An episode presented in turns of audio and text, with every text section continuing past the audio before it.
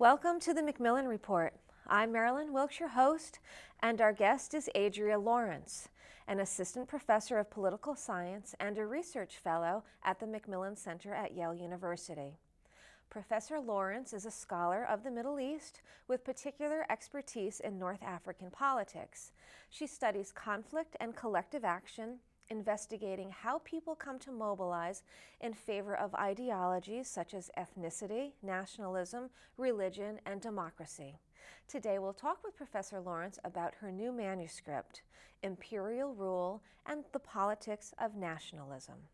Welcome, Professor Lawrence. Thank you very much. Let's begin with an overview of your book. Tell us about it.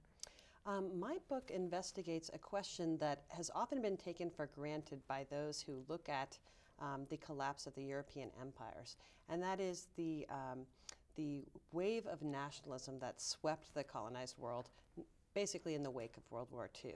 Mm-hmm. Mm-hmm. Okay, and what questions do you address in the book? The book addresses why it is that nationalist mobilization occurred and why there was so much variation in when and where it occurred. So most of the time, scholars have tended to take nationalist mobilization for granted. Given the unpopularity of empire, the creation of the United Nations, a lot of events that delegitimized empire in the mid-20th century, many scholars see nationalism as something that we can really take for granted. It's kind of an obvious response to colonial rule by the mid-20th century. And when I look at nationalism, I saw that there were a lot of surprising things about it, that it didn't happen everywhere at the same time. It didn't all of a sudden spring up after World War II. Some places never had nationalist movements. Some places had nationalist movements but got them relatively late. In some places, nationalisms happened relatively earlier. In addition, nationalism wasn't the only way that colonized populations opposed colonial rule. They asked for other things as well. They engaged in strikes, they engaged in other kinds of protests. So I began the project by noting that there was a lot of variation in the way that populations responded to colonial rule and trying to explain some of that. Mm-hmm. I think most of the time scholars have seen nationalism not as something that needs to be explained, but as something that could explain something else. So a lot of people have considered nationalism to be one of the factors that caused the collapse of the European empires, but haven't specifically taken nationalist movements themselves as the object of study. And so that's what I try to do in the book manuscript. Okay, and let's define nationalism. What do you mean when you use that term? Well, following on scholars like Ernest Gellner, I basically use what I think is a pretty standard definition of nationalism, mainly that the desire of a people for self-rule. Mm-hmm. So in the colonial context, that means movements in which people were asking for independence, they were asking for autonomy. In other words, they wanted to rule themselves as a nation, and they made claims on behalf of that nation. So I take to be nationalists whenever people say that they are nationalists, and mm-hmm. when they're asking for independence or autonomy. Okay, and what drove you to write the book? What was your inspiration? Well, actually, the inspiration came from a class I took here at Yale as mm-hmm. a visiting student while I was doing my graduate studies at the University of Chicago. I spent a semester here and I took a class with William Fultz, who is one of our Africanists mm-hmm. and has written a terrific book on Africa. And while I was taking his class, I became surprised at how little nationalism there seemed to be in sub-Saharan Africa. Mm-hmm. Having studied North Africa, Morocco, and Algeria, I had always taken for granted nationalist mobilization and the resonance of nationalism to colonized populations, because those are places that we see as strongholds of nationalism, where nationalism was particularly strong. And I began to wonder then, well, why was it so different in Senegal, let's say, or in the Ivory Coast? Why was it that nationalism seemed to come so late to Africa and not at all? And that's how I got started thinking about the question. And how did you do your methodology?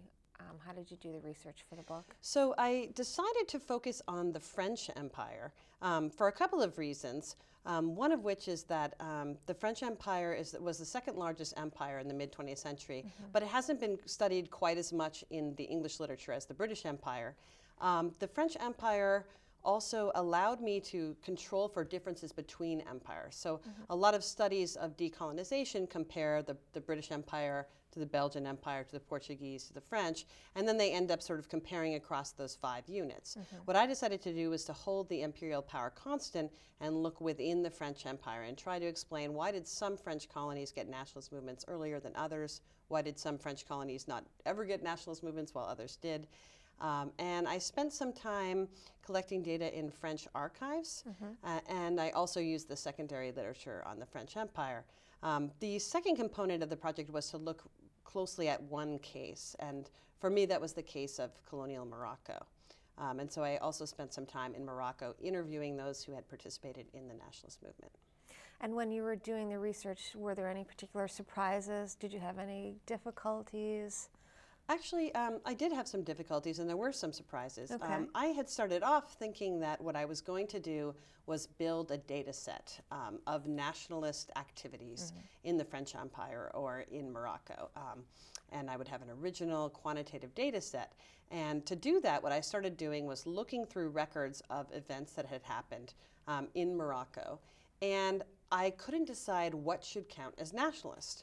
I would be looking at a description written, you know, in the French police reports that said that there was a strike and a bunch of workers were angry because they felt that they were being denied a certain wage level that the French workers enjoyed. Or there would be a riot on a farm by Moroccans who said that they weren't getting adequate water to irrigate their lands. And so this had all been categorized as nationalist activity, but I wondered, you know, is that really nationalism? I mean, they're not really talking about the nation. They're asking for a higher wage, or they're asking for a for more water. You know, why should we think of that as nationalism? And I came to realize that most people think of anything that the natives in the colonies were doing as nationalism, if they were agitating at all. And I started to think, you know, maybe we shouldn't be calling all of these things nationalism. Maybe we should make some distinctions among what people were asking for. And so I was surprised to see that there was so much variety in what it was that colonized populations were asking for and were demanding. And let's talk about your findings. Why were some countries nationalist and others did not follow in that same path? Well, I essentially make 2 arguments to explain this. The first addresses exactly that question. Why did some places turn nationalist while other places actually never got nationalist movements? So a very minority of the French Empire, including places like Martinique and Guadeloupe, Réunion, these places have not had that much nationalist activity. So why was that? The first argument I make looks at some of these alternative demands that people made that weren't nationalist demands. And I noted that in the French Empire, before people asked for independence or autonomy, they tended to ask for reforms to colonial rule. So what they asked in the French Empire was for France to make good on its promises of carrying out a civilizing mission and of assimilating those populations. So across Africa, in places like Martinique, Guadeloupe, even in places like Algeria, colonized populations said, fine, you know, you said you're going to incorporate and assimilate us, then do it. Make us all French citizens. And I argue that where they became French citizens, there was no nationalist movement, or there was very limited nationalist activity. So political equality, as it turns out, was important for forestalling demands for independence or autonomy. And this only happened in a small number of places, so it's hard to see, because for most of the empire, the French did not extend citizenship rights, but they did do it in some of the smaller island places like Martinique and Guadeloupe. They also did it in Senegal, but only for 4 cities in Senegal. They gave some of them political equality while they denied it to the rest. So there we have an opportunity to see within one country whether those who get political equality either use it as a platform to become nationalists or whether they actually experience political equality as something good that they're happy to have. And what happened? In Senegal, those who got political equality in the towns of Dakar, Rufisque, and Gorée, they moved more in the direction of incorporation with France. So they asked for greater rights. They tried to extend those citizenship rights across Senegal. Mm-hmm. They did not move in a nationalist direction, and they didn't do so until very late in the period, until after the French had actually rescinded those citizenship rights. And what do you conclude in your book? So I conclude that political equality was an alternative way to end empire. It was an alternative to granting independence. Mm-hmm. The second conclusion I make is that concerns the timing of nationalist mobilization, and I argue that nationalist activity typically got underway after France's authority was disrupted in each particular colony. So this argument, well, the first explains why some people would have wanted to either be nationalists or not nationalists. The second explains when could they organize nationalist activity. And in the French Empire, particularly during World War II, French rule was disrupted in some places because other powers invaded. Mm-hmm. So in North Africa, the French forces landed there in 1942. We see nationalist activity beginning after the invasion of the Allies. Similar in Vietnam, after the French forces there are destroyed by the incoming Japanese, Ho Chi Minh organizes the nationalist movement. This argument suggests that disruptions in the imperial powers' authority preceded nationalist mobilization, mm-hmm. and helped provide an opportunity for it to happen. But a lot of people have seen it in reverse, that that nationalist mobilization disrupted imperial authority and not the other way around. Very interesting. Mm-hmm. Thank you so much for being here today and sharing some of your work. Thank you very much. It was a pleasure. For more information about Professor Lawrence and her work, please visit our website at yale.edu/Macmillan Report. Be sure to join us again for another episode of the Macmillan Report, made possible through funding from the Whitney and Betty Macmillan Center for International and Area Studies at Yale.